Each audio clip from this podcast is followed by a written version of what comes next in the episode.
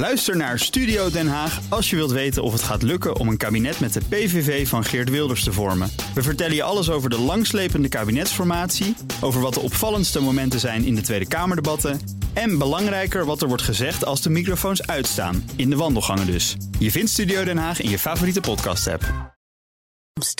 BNR Nieuwsradio. BNR Zaken doen.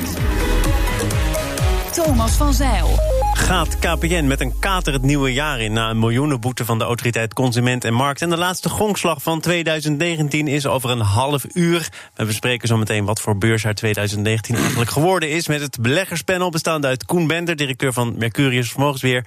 Thijs Knaap, senior stratege bij APG. En Royce Tostrams, technisch analist bij IEX.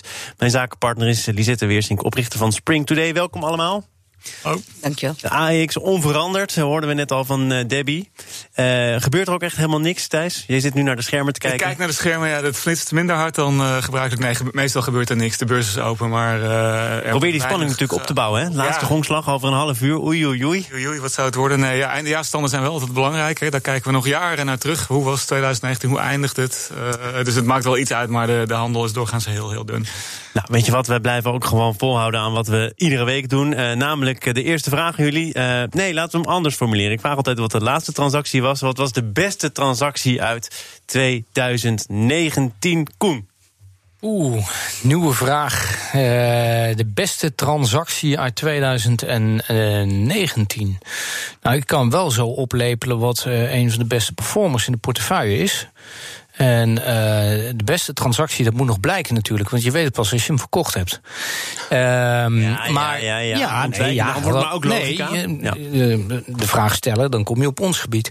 Uh, nou, een van de beste uh, transacties zijn Europese midcaps geweest. 40% hoger voor het jaar. In de houtse maatschappij Partners Group meer dan 50% geplust dit jaar. Ehm maar over het algemeen natuurlijk een. Uh, ja, je kon bijna weinig, weinig misdoen. Is, is het ook echt, uh, ik neem het minuten hard, is het ook geen goede vraag wat de beste transactie van 2019 is, omdat je daar nu niks over kunt zeggen? Ook even aan, aan jou. Ja, dus ik heb, toevallig heb ik die wel meegenomen. Maar het is oh, altijd, jij hebt er wel een. Wel, nee, omdat ik ook dacht van ja, wat is nou de laatste transactie? We doen vandaag niet zoveel meer. Maar het, het, je, moet, je weet, Koen heeft gelijk. Je weet pas achteraf of het echt een goede transactie was. Maar ik, ik heb er wel een waar ik een goed gevoel bij heb. Dus misschien oh, is, dat, uh, is ja. dat ook een, uh, een goede. Dus wij zijn uh, dit jaar begonnen met het beleggen in uh, vastrentende stukken, dus obligaties in China.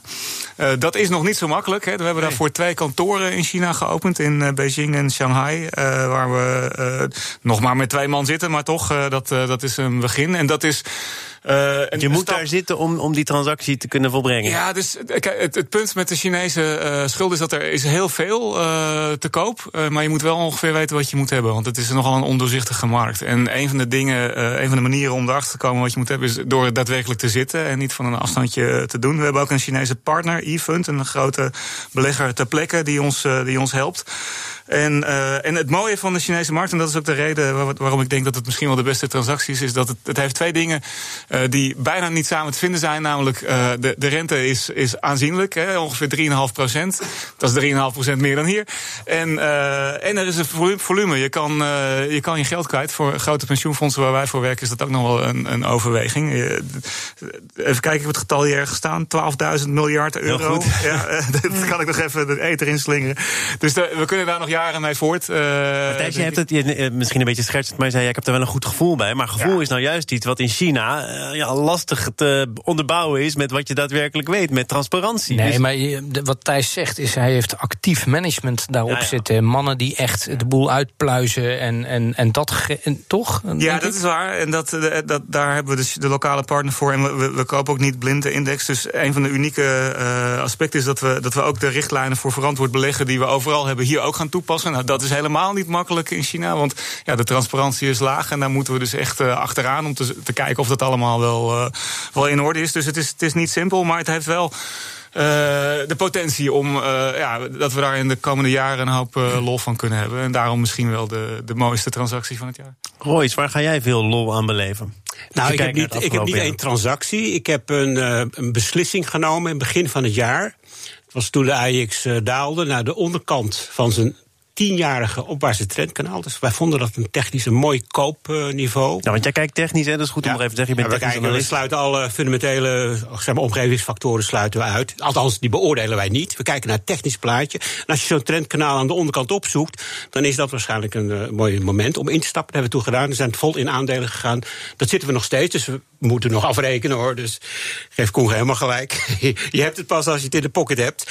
Maar dat was een goede beslissing. En ik denk ook dat we de komende tijd ongeacht dat er nog tussentijdse correcties kunnen optreden, die zullen ongetwijfeld ook optreden, dat we de komende tijd nog wel uh, veel plezier aan de aandelenmarkt uh, kunnen en zullen beleven. Ja, we gaan, we gaan, ik beloof het alvast, ook nog vooruitkijken naar wat de toekomst ons gaat brengen. Maar ik wil toch nog even kijken naar het nieuws van de afgelopen dagen, dat is er toch nog wel. Want KPN viert oud en nieuw misschien met een eh, kater. Het bedrijf moet 3,4 miljoen afrekenen van de autoriteit Consumentenmarkt. Het is niet alleen, er zijn andere telecomproviders, Vodafone, Tele2, T-Mobile, die moeten allemaal een boete betalen vanwege onvoldoende transparantie. Daar is dat woord weer over hun abonnementsstructuur.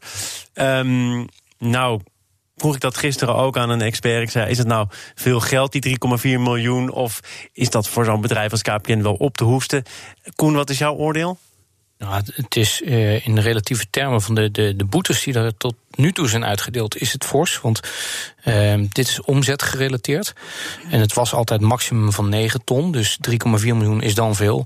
Is het veel voor KPN? Nou ja, ik denk dat ze wel grotere afschrijvingen en afboekingen hebben dan uh, eh, 3,4 miljoen. Dus nee, dan niet. Dus om hier nou een kater aan over te houden, dat gaat jou misschien ook te ver. Ja, dat gaat wat te ver. Bovendien, kijk, eh, KPN zit sowieso natuurlijk in een heel, eh, heel lastig jaar. Dit kunnen ze er nog wel bij hebben. En dan liever op 31-12 dan op 1 januari van het volgende jaar. Uh, uh, heb je nu je rampjaar gehad met een, een topbenoeming die niet doorging? Het gedoe over Access for All natuurlijk. Ja, en de, de wisseling van de top en de zoektocht daar naartoe. En, en nu zit dan voorwerk in het zadel. En ja, 2019 is niet zijn volledige jaar. Dus dit kan er ook nog wel bij. 2020 beginnen weer opnieuw. Dan staat de teller op nul en uh, dan maar met een schone lijn. Ja, eh, wordt er ook zo gedacht inderdaad? Nou, laat het dan nu nog maar even dit jaar plaatsvinden. Beginnen we volgend jaar weer op nul? Of beginnen bedrijven helemaal nooit op nul... omdat er nou eenmaal al een geschiedenis met zich meedragen, Thijs? Het gekke is dat in, vooral in de beleggingssector wel zo gedacht wordt. Dus die jaarcijfers, wat, wat is de year-to-date eh, performance, dat is, daar kijken mensen naar. Ik vind het altijd een beetje maf, want het maakt heel erg uit inderdaad... als we, als we dit jaar gemeten hadden vanaf het einde van Q3 vorig jaar... dan hadden we een heel ander jaar gehad. Uh, maar nee, dat, dat is toch hoe mensen denken. Ook hoe de, hoe de PR gedaan wordt. Hè, de, hoe, gecommuniceerd wordt over prestaties. Dus ja, ik ben het met Koen eens. Het is precies waar je het wil hebben. Vlak voor uh, het einde van een slecht jaar. En dan, uh, dan snel uit de startblokken voor een nieuw goed jaar. Lisette, ben je eigenlijk een belegger? Ik, ik had even het rondje ja. moeten afmaken over beste transacties of laatste transacties. Ben je actief? Ik, uh, ik heb een uh, één belegging in, uh, in Hyber. Dat is een van de nieuwste IoT-oplossingen in Nederland. Dat is ook de, de innovatie-icoon van Nederland.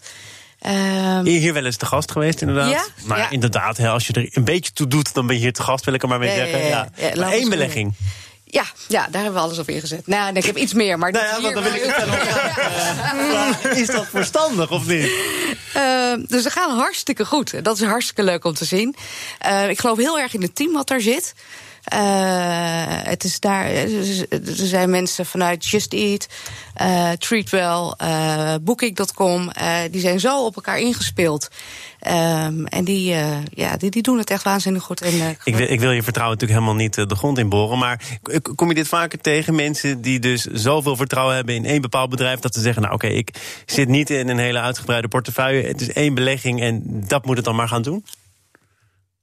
Ja, als belegger zeg ik van don't put all your eggs no. in one basket. Maar ik denk dat uh, iedereen het voor zichzelf moet uh, bepalen. En als je er heel veel vertrouwen in hebt en je kent het goed. Ja, en wanneer ken je het goed ik... genoeg om er heel ja, veel vertrouwen in het, te hebben? Het blijft natuurlijk een risicobelegging. Hè? Dus het is, het is een start-up en uh, of inmiddels wat minder. Maar scale-up. Maar het, het blijft een risicobelegging. Dat het is een beetje het, het, het, snijvlak tussen beleggen en ondernemen, denk ik. Dit is ja. meer ondernemen. Je hebt het bedrijf gezien, je, je stopt er geld in. En dat is eigenlijk een vorm van meedoen. Beleggen is voor mij 100 aandelen kopen ja. of 100 obligaties en je risico's spreiden. Dat is een heel andere tak van sport. Ja. Het is heel begrijpelijk, maar niet verstandig. Want we, we hebben natuurlijk. Ja.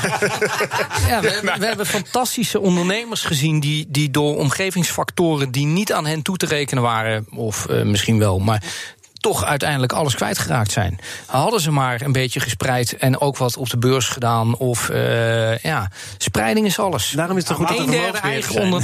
Een derde eigen onderneming, een derde vastgoed, een derde beurs. Dat zijn de oude wetgevingen. als ondernemer spreiden is natuurlijk een stuk lastiger. Want je zit in je eigen bedrijf, in je eigen onderneming. Dus je hebt eigenlijk ja, alles in je eigen bedrijf, zitten. Dus. Ja, en dus heel begrijpelijk. Maar het zou wel goed zijn om te zeggen van nou, we halen er af en toe wat uit. Of er toch een derde vreemd vermogen erin, waardoor je een stukje van je vermogen afschermt. Ja, ja, precies. Ja, ja, ja, ja dat is helemaal waar. En, nou, misschien wordt het in 2020 allemaal anders. Het is niet alleen maar hardware, moet ik zeggen. Ik heb wel een paar oh. portefeuilles, maar dat... Ah, uh, ja, ja, ja. ja, Ah, Wat een verstandige. ik, ik, kwam, een, uh, ik, ik kwam een, uh, een, lijstje tegen van Binkbank. Heeft onderzocht welke aandelen er onder kleinere beleggers populair zijn. En dan staat, ondanks alle maatschappelijke discussie en uh, wat we hier allemaal besproken hebben, Shell gewoon op één. verbazingwekkend of niet, Thijs? Het is, een, uh, het is hier wel eens gezegd, een aandeel voor weduwe en wezen. Dus een, een, iemand, een, iemand, een bedrijf dat, uh, dat, dat heel netjes dividenden betaalt. En, uh, en ja, in, in moeilijke tijden denk ik rustig doorgroeit. Dus ik snap dat wel. Dat is een basis voor, voor een portefeuille. Ik moet zeggen, bij privébeleggers zie je ook vaak dat ze beleggen in bedrijven die ze kennen. En dan, dan heb je toch bedrijven die wat meer op consumenten gericht zijn. Die zijn dan favoriet. Hè. Dat, dat, eerder dan een soort B2B bedrijf waar je misschien nog nooit van gehoord hebt. Wat misschien wel een veel betere belegging zou zijn. Nou, maar... Ik vind het heel interessant als je daaraan zou kunnen koppelen de leeftijd van die belegger. Want ik denk dat je dan zal zien dat heel veel van die aandelen Shell zitten bij relatief oude beleggers. En als je de komende tien jaar gaat kijken, dan gaan die, die babyboomers die gaan vererven. Of dan de, de uh, Generation eh, X, Y, Z uh, ook zegt van nou weet je wat, die Shell die houden wij ook gewoon in de portefeuille. Ik denk dat de komende decennium er best vanuit die reden wat verkoopdruk op traditionele oliemaatschappijen en banken kan komen. Waardoor, eh, waarvan beleggers zeggen van nou, eh, dat hoef ik niet meer in de portefeuille. Ik wil naar eh, Beyond Meat of ik wil naar Tesla of andere nieuwe vormen van ja, de wereld. Technisch was Shell geen goed aandeel. En wat je aan dividendrendement. De afgelopen jaren wel. En wat je aan dividendrendement uh, binnenhaalt, dat uh, pies je ook weer weg uh, met je koersperformance. Dus. Dus het is gewoon technisch geen goed aandeel voor de lange termijn. Hoe, komt het dan dat heel veel mensen zeggen, die term ken ik ook pas sinds een tijdje, maar het is de hoeksteen van je portefeuille, dat hoort er gewoon in? Ja, ja, ja. ja. Nou ja, dat heeft te maken met de historie van het aandeel. Er wordt ook echt wel door beleggingsadviseurs aanbevolen. Het is een blue chip. Ja, je, je hoog kan... dividendrendement. Dus, hè, dan, kan je... maar als je er lange rit uit zit. Kijk, beleggers die die kopen vaak aandelen die ze kennen. Mijn moeder, die is overleden inmiddels, maar die kocht aandelen hoogovens omdat haar broer daar werkte. Ja. En dat is, een tijd lang is dat een slecht aandeel geweest om in te beleggen. Maar ze bleven zo lang in zitten dat het ook allemaal weer goed kwam. Uh, zo mooi, uh, de, de column van uh, Corné vanzelf van afgelopen vrijdag. waarin die schreef dat hij een belegger was tegengekomen die dit jaar tevreden was, heel trots was op 8% rendement. dit is een typische vorm van mental accounting. En dat je denkt van nou, dit is een heel prachtig aandeel en dat hoort erbij. En precies wat jij zegt, Royce, ja, het is eigenlijk waarde. Het is, het is waardevernietigend geweest. Want je hebt rendement laten liggen door alleen maar in Shell te beleggen. Uh, want je had eigenlijk dit jaar gewoon uh, eh, 20% moeten maken als je in aandelen zat, uh, minimaal. Minimaal, ja. Ja, dus ja, gefeliciteerd met 2,5% rendement. Er toch ook wel andere sentimenten een rol. Hè? Want als, als kleine belegger, als particulier, dan kan je prima in Shell blijven zitten. Althans, dat denk je dan. Maar als je bijvoorbeeld belegt voor een pensioenfonds, dan. dan ja, dan... Dan moeten de sentimenten overboord. Allereerst, hè, dat... Uh, dat... moet sentimenten overboord en dan hoor je wel rekenschap te geven aan maatschappelijke discussies. Ja, nou ja, absoluut. Dus dat, uh, kijk, dat, dat hele. Uh, nou, laat ik eens even kijken wat er te koop is. En dan zoek ik een mooi aandeel uit. Ja, dat werkt voor de kleine belegger. En dat is misschien ook nog wel leuk ook. Dat heeft een zekere entertainmentwaarde. Dus uh, ik zal er niet al te smalend over doen. Maar ik, ja, als je een grote portefeuille beheert, dan begin je gewoon met de markt. Ja. En zeg je, ik koop alles. En dan, en dan ga je nadenken van, nou, waar wil ik wat meer en waar wil ik wat minder van. Is dat ook Sowieso. een sentiment? Waar je dan wel. is die discussie niet voor een deel mhm. sentiment? Ja, denk ik wel. Op zich is het kiezen van een één aandeel of één bedrijf is niet de beste keuze die je maakt. Je moet eerst vooral bekijken: zit ik wel in aandelen, zit ik in obligaties of in vastgoed? Daar, zit, daar haal je je rendement uit met, je, met je beleggingsbeleid. En dan pas kun je misschien afdalen naar het niveau van een individueel bedrijf. En dan heb je het heel lastig. BNR Nieuwsradio. BNR Zaken doen. Dit is het tweede deel van het eh, BNR Beleggerspanel, het laatste BNR Beleggerspanel. Van dit decennium. En de matadoren staan hier in de studio. Koen Bender, Thijs Knaap, Stolstroms en mijn zakenpartner Lisette uh, Weersink. En we kijken terug op een uh, mooi beursjaar voor de meeste mensen, 2019. Maar ja, er zijn ook wat uh, kanttekeningen bij te plaatsen. Uber bijvoorbeeld na de beursgang. WeWork natuurlijk. Saudi Aramco, dat viel allemaal tegen. Royce, denk je dat die verwachtingen te hoog waren opgeklopt? Of is er iets anders aan de hand? Waarover? Nou, die beursgangen van die grote techbedrijven natuurlijk, die ja. als een plumpudding in elkaar. Uh, Weet je, als technisch analist heb ik minder uh, te maken met uh, IPO's en, en, en beursgangen. Want wij moeten het vooral hebben van koershistorie. we kunnen pas wat zeggen als we voldoende weten wat het verleden was van zo'n bedrijf. En we kunnen dan wel bijvoorbeeld. als allrounder. Dit is natuurlijk ja, ja, maar je kunt natuurlijk wel kijken naar gerelateerde bedrijven, hè, die natuurlijk langer op de markt zijn. En dan maar Tesla, dat is natuurlijk wel weer een heel apart verhaal. En dat heeft natuurlijk niet zijn, zijn, zijn weerga op de markt. Nee. Andere auto-aandelen hebben het heel anders gedaan dan bijvoorbeeld Tesla. Maak ik hier even het, het, rondje af, want het is hier wel veel besproken in deze panels. Het zijn natuurlijk bedrijven waarvoor ook geld iedereen kent ze. Wordt met veel uh, nadruk naar gekeken. Als zo'n bedrijf dan zegt we gaan naar de beurs, wordt er van alles van verwacht. Hoeft niet eens winst te maken, maakt niet uit als er maar een perspectief is. Is die tijd voorbij, Thijs? Nou, het, het, was sowieso niet zo'n heel goed jaar voor IPO's. Ik had een collega, die sprak ik vandaag, en die had er toevallig naar gekeken. En die vertelde mij dat als je kijkt naar hoeveel er in de markt gezet is uh, wereldwijd... dan uh, als je kijkt als percentage van wat er al te koop was... dus hoeveel groeit de beurs, dat het op, op drie na slechtste jaar van de eeuw was... zeg ik dan eventjes, vanaf 2000. Dus zelfs 2009 werd er meer ge-IPO'd dan in het afgelopen jaar.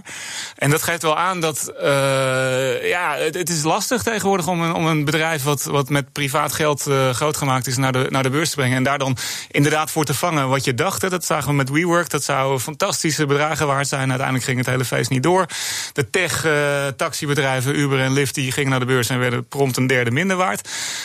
Is, dus... is WeWork eigenlijk het rampverhaal van dit jaar? Nou, het is in ieder geval het meeste inkt aan, uh, aan verspild volgens mij. Dus uh, uiteindelijk ja, waren de verwachtingen daar heel hoog en is er vooralsnog weinig uitgekomen. En hoe komt het dan precies? Wat, wat zijn daar de oorzaken nou, van? Kijk, het mooie van, uh, van de beurs is, is dat het een heel gereguleerde markt is. Dus als je een bedrijf op de beurs hebt staan, dan, uh, dan zijn er regels over hoe je informatie naar buiten moet brengen, wanneer je informatie naar buiten. Dus, dus iedereen weet waar die aan toe is. Private markten is het natuurlijk privaat, dus dan, dan hoef je helemaal niks. En de overgang van, van de situatie waarin je tegen je enige investeerder kan zeggen van ik heb een fantastisch bedrijf en vertrouw mij, want het wordt fantastisch. En dan naar de beurs waar je alles hè, met de billen bloot moet en alles moet laten zien. Ja, in sommige gevallen had je, had je gelijk en klopt het. Maar in heel veel gevallen zagen we dit jaar was het toch niet zo'n geweldig verhaal. Of in ieder geval wilden de publieke investeerders er niet aan. Nee, nee. En is het dan een, een, een drang naar te snel groot geld? Nou ja, zo snel gaat het niet. Dus heel veel bedrijven blijven heel lang privaat tegenwoordig, veel langer dan vroeger. En, dat, en de vraag is waarom dat zo is. Ik zei net ook al, er zijn heel weinig IPO's. En dat is eh, eh, gedeeltelijk omdat er meer privaat geld is. er zijn grote fondsen die zeggen: nou, Weet je, je hoeft helemaal niet naar de beurs. Wij uh, geven je kapitaal. Ja. We blijven gewoon eigenaar. En er is minder vraag naar kapitaal. Dus ja, Uber, Lyft, het ging niet heel goed. Maar ze hadden ook niet heel veel nodig. het is niet zo dat er hele grote Uber-fabrieken gebouwd moesten worden. dat is, dat is een als je kijkt naar de vooruitblik van 2020, Airbnb komt altijd voorbij. Deliveroo, zijn grote bedrijven, grote platformbedrijven, techbedrijven die toch zeggen: we gaan naar de beurs. Ja, Moeten die, die gaan naar de beurs om te cashen uh, en, en, het, en het geld op te halen. Maar niet om, om extra kapitaal op te halen om nog eens uh, flink uit te breiden. Ja, plus je moet gewoon, dat zie je bij Uber en, en, bij Lyft en ook bij WeWork. Bedrijven maken nog gewoon gigantisch veel verlies. En uh, de, de meest succesvolle IPO van de afgelopen periode in Nederland, Argen, ja, maakte wel al winst. En, en daar zit denk ik, je moet de heilige graal hebben van, van de combinatie van drie. En dat is, dat is een, een sterke balans, winstgroei en een positieve kaststroom. En uh, ja, als je een van die drie niet hebt. Ja, dan kan het ook heel snel. die een van die drie ontberen, denk ik. En dus zijn die IPO's steeds lastiger om mm -hmm. succesvol tot een einde te brengen. Ja, uh, precies wat Thijs zegt. Uh, in de private markt gelden hele andere wetten. Uh, en, en vooral de wet van hele lage rente. Dus het risico dat je loopt, stop het dan maar in dat techbedrijf. Ja, ehm, Iedereen, je hoort niet voor niets ontzettend veel discussies over private debt, private equity. Het is ontzettend sexy en iedereen wil eraan meedoen. Uh, ik denk dat dat een van de grotere bubbels gaat worden, die uh, ergens uh, als de rente ook maar dit omhoog gaat doen, dan krijg je daar de grootste, grootste probleem. Ja. Hm. Ik, ik, ik, las een artikel in NRC waarin de zin stond: 2019 moet de voorspellers nederig stemmen. Want die zaten er allemaal naast. Als je kijkt naar het beursjaar, de meeste van die voorspellers. Toch gaan we nog even kijken naar 2020. Koen, jij zegt, ja, er hoeft maar iets te veranderen aan die rente. En het hele spel verandert uh, daarmee ook. Zit dat eraan te komen? En niet in 2020. Dus ik denk dat je in 2020 een wat genormaliseerder jaar uh, zal gaan krijgen. Maar nog steeds heel sterk. Sterke huismarkt, sterke banenmarkt, sterke. Eigenlijk wherever you look it's strong. Uh, dus wat kan er misgaan? Dat het te sterk is, dat we inflatie gaan krijgen en dat die rente omhoog moet. Maar dat zal waarschijnlijk pas gaan gebeuren uh, ergens in 2021. Dus verkiezingsjaar 2020. En dan de mensen alweer gerustgesteld voor 2020. Want er zijn ook mensen die zeggen: ja, het is wel wankel. Hè? We hebben 2019 afgesloten zonder al te veel brokken. Want Brexit, handelsdeal, op de valreep lijkt er dan toch nog iets van een perspectief te zijn. Maar daarmee hebben we ook de problemen voor ons uitgeschoven. En die problemen komen dan terecht in, uh, niet bepaald die schone lei, 2020. 2020. Ja, maar uh, Thomas, problemen zijn er van, uh, van altijd. We begonnen het decennium met Griekenland en, en, we kregen een Italiaanse crisis en een Portugese crisis en, en weet ik wat voor ellende we allemaal gehad hebben. En we, we hebben, we hebben heeft ook wel een weerslag gehad. Ja, het heeft volatiliteit gegeven. Jij had het net uh, over volatiliteit en mensen gewoon op straat komen te staan omdat het crisis was overal en nergens. Nou, dan moet je mij eens vertellen waarom de werkloosheid op het laagste niveau is en de arbeidsparticipatie op het allerhoogste niveau. De crisis van 2012, 13, 14 en daarvoor kan je toch niet ontkennen. Dat heeft toch wel Nee, maar je moet af en toe een goede crisis hebben om ervoor te zorgen dat die mensen zichzelf herscholen en iets nieuws gaan doen. Anders hadden we allemaal nog op, met een paard en wagen eh, elke dag naar het werk gegaan. Ja, nou ja, weet je, het is wel zo dat de, in, de, in, de, in de, elke crisis wordt weer een nieuwe bodem gelegd. En dan wordt er gesaneerd, er worden, vinden koude saneringen plaats. En als, je terug, als ik terugkijk technisch, dan zeg ik van... de bodem van deze boelmarkt die is in 2009 gelegd. Daarna hebben we drie grote correcties gehad op de, bijvoorbeeld de Nederlandse beurs 20 tot 25 procent elke keer. En elke keer is die correctie op een hoger niveau geëindigd. 2012 is 260, 2016 uh, 400, 370, 2018 470. Dus die hogere bodems geven aan dat beleggers op een steeds hoger niveau instappen. En ook nu praten we over een boelmarkt. Maar ik denk pas dat je echt weer moet bijkopen. Althans, dat is mijn idee voor deze beurs. Als de beurs weer eens een keer zo'n correctie doormaakt. en dus weer een soort van crisis is. en dan zal het geen Brexit zijn. en misschien ook geen handelsoorlog. maar er is altijd wel wat wat die markt tijdelijk uit zijn balans brengt. Maar dat wil niet meteen resulteren in een crisis natuurlijk. Nee, maar je ziet wel dat elke grote dip die is veroorzaakt door, door fundamentele omstandigheden. En voor een technisch analist is dat mooi, want die kan kijken waar wordt die bodem gevormd. Vindt dat nog plaats binnen het, zeg maar, binnen het sterke technische plaatje? Ik hoor het woord fundamentele omstandigheden, dan grijp ik meteen in. Want we hebben natuurlijk, dat is het rare van 2019. We hebben een waardeloos jaar gehad, eh, economisch gezien. Dus het kwam al voorbij, de handelsoorlog, de brexit. Het, het liep allemaal misschien wel min of meer goed af, maar het was helemaal niet goed. In december is de Wereldhandelsorganisatie min of meer in elkaar uh, gestort. De groei liep terug. De winsten van bedrijven in de MSCI World zijn gedaald ten opzichte van vorig jaar. Duitsland is bijna in een recessie gekomen. En we zien rendementen op de beurs van nou, boven de 20% werd hier uh, al even genoemd. Dus dat is best wel een rare omstandigheid. En dat maakt ook niet heel uh, optimistisch voor Dus de beurs is ook geen goede spiegel meer eigenlijk? Nou, de beurs is omhoog gegaan omdat er geen alternatief was. Dus om, juist omdat de rente zo laag was, is iedereen gevlucht. Zijn de aandelen nog duurder geworden. en daar zitten we nu nu. En het is heel moeilijk om te zien hoe je daar nog veel geld dus, mee Dus 2019 was ook het jaar van Tina. Ja, there is no alternative. Heel nou goed. Ja, dat is misschien het hele decennium, uh, die dalende rente. En, kijk terug, 2018 was min 11. Uh, 2017 was een zeer bescheiden jaar uh, voor aandelen, 5, 6 procent. Maar de economie in die jaren is misschien wel veel... Uh, in 2018 hebben we geen krimp gezien van 11 procent in de economie. Dus uh, je moet naar het lange termijn gemiddelde kijken. En die beurs, die, die, die beweegt natuurlijk heel erg heftig.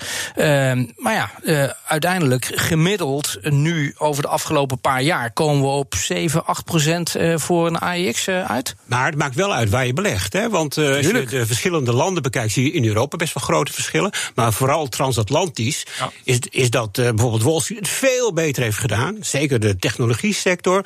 Ook nog geholpen door een, in de afgelopen tien jaar, ik heb er nog naar gekeken vanmorgen, een sterke dollar. Dus die hadden natuurlijk daardoor ook een beetje wat hulp. Dus het, ja, het, uiteindelijk is, is het beleggen altijd weer een puzzel die je elke keer moet oplossen. En Hoe kun je een panel beter afsluiten dan met deze woorden? En met deze woorden sluit ik ook het eh, beleggerspanel van dit decennium af. Koen Bender was hier van Mercurius Vermogensbeheer. Thijs Knaap, seniorstratege bij APG. En Royce Tostrams, technisch analist bij IEX. Jezette Weersink was mijn zakenpartner vandaag. Fijn dat je er was. Ja, hartstikke leuk. Kom nog een keer terug. Volgend jaar zal dat zijn. Want vanavond ga ik aan de champagne. In het nieuwe jaar op donderdag. Dan is Camille Oostwegel junior van de Oostwegel Collection te gast. Een hotelketen uit Zuid-Limburg. Hij neemt het stokje over van zijn vader. Maar dat allemaal pas donderdag. Veel plezier zometeen met uh, Nieuwsroom. Onze dagelijkse podcast van het FD en BNR. En tot volgend jaar. Ook Harm Edens vind je in de BNR-app. Je kunt BNR Duurzaam niet alleen live luisteren in de app, maar ook terugluisteren als podcast, zoals al onze podcasts. En naast dat de BNR-app Breaking News meldt, houden we je ook op de hoogte van het laatste zakelijke nieuws. Download nu de gratis BNR-app en blijf scherp.